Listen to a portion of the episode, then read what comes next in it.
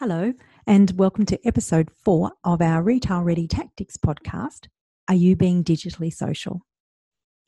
If we haven't met before, my name is Marguerite Bell, and I am delighted that you are joining us. Today, I want to talk about the need to communicate with your customers and to keep them engaged and informed.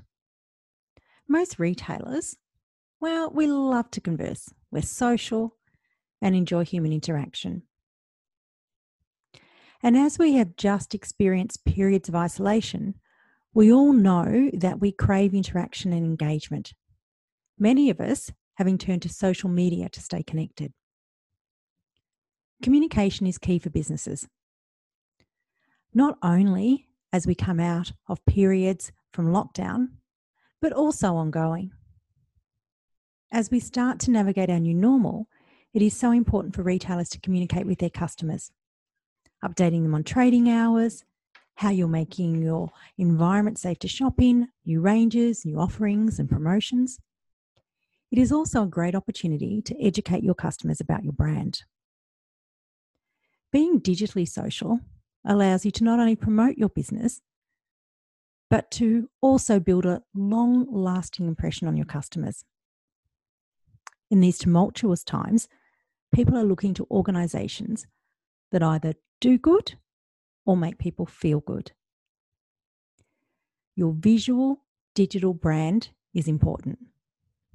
It can have a powerful effect on not only your existing customers, but your potential new customers. It may be the decider in whether a customer purchases from you or from one of your competitors. If you haven't been active on your social media lately, now is the time to do something about it. Now, more than ever, consumers are looking for real, authentic connections. So think about how you can apply that to your brand and then into your social posts. Perhaps now is the time to start Insta TV. Maybe go live on Facebook or Insta stories, or perhaps start telling your own brand story through social posts with real images that go behind the scenes. One of the major benefits for small business owners is that digital marketing has a lower cost than traditional marketing. It is also instant and can assist you not only keep up with your competitors, but overtake them. What better way to gain feedback on a product line or a decision for your business than to ask your customers using Insta stories, share a poll, or ask your tribe. It certainly is an effective way to create a stronger sense of community and also to gather instant feedback. Maybe you've been avoiding digital marketing. Well, remember that your customers are already online right now. They may already be looking for a business like yours, but if they can't find you easily, then they're probably going to choose someone else. When someone has an interest in your brand or products that you may sell or services that you offer, the first thing that they're going to do is research online and see what they can find out about you. These days, customers expect that you have a website and a social media presence. They may be looking for reviews so that they can find out what other people are saying and thinking about your business and whether they should follow, engage, and shop with you. I encourage you to take the time to see what your competitors are doing. What is their digital presence?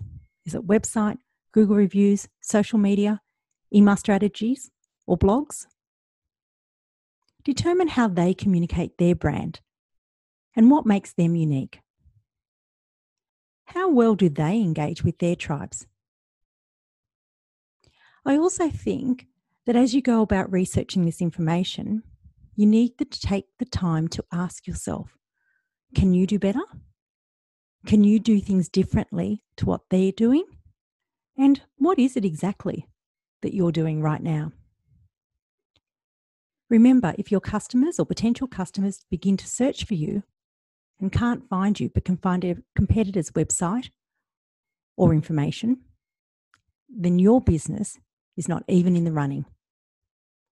Your potential customers cannot shop with you if they don't know about you. The first place most customers look for what they want is online. Whether it be a product or service, the first thing they tend to do is to do a Google search. If you have no presence online at all, you will not be found and you can't compete. Digital marketing allows you to engage with potential customers. You can get to know them and what they're looking for. You can determine what solutions you can offer them. You can get a greater understanding of what they're wanting and what services they prefer. In this way, you start to build a relationship with your customers and become a trusted partner. So, you're probably thinking, well, how can I get digitally social? Remember, most customers shop because they need a solution. Give them ideas, solutions, and inspiration. Of course, the first option is showcasing product. Oh, that comes in many different formats. It could be that you showcase bestsellers, new ranges, new colours, items that are selling out fast. But why not extend past that and incorporate hot tips, how to guides, product information, cleaning guides, in store virtual tours, perhaps gift giving ideas, trends, virtual showrooms, new season must haves and inspirations, or perhaps it's surprise buys. Spoil him, spoil her, spoil yourself. I do encourage you to ensure that you develop a digital marketing strategy that sits within your overall business marketing plan. Develop a marketing calendar that encapsulates all your marketing channels, including digital, in store, community, and centre channels.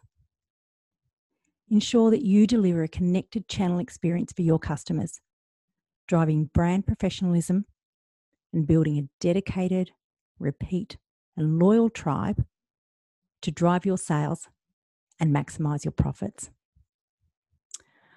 Well, here we are again at the end of another podcast session. So I do hope that you've enjoyed this episode and it has motivated you to think and act to be digitally social. Until next time, oh, until we reconnect through our social channels, thanks for listening and for taking the next step to ensure that you are retail ready. Bye for now.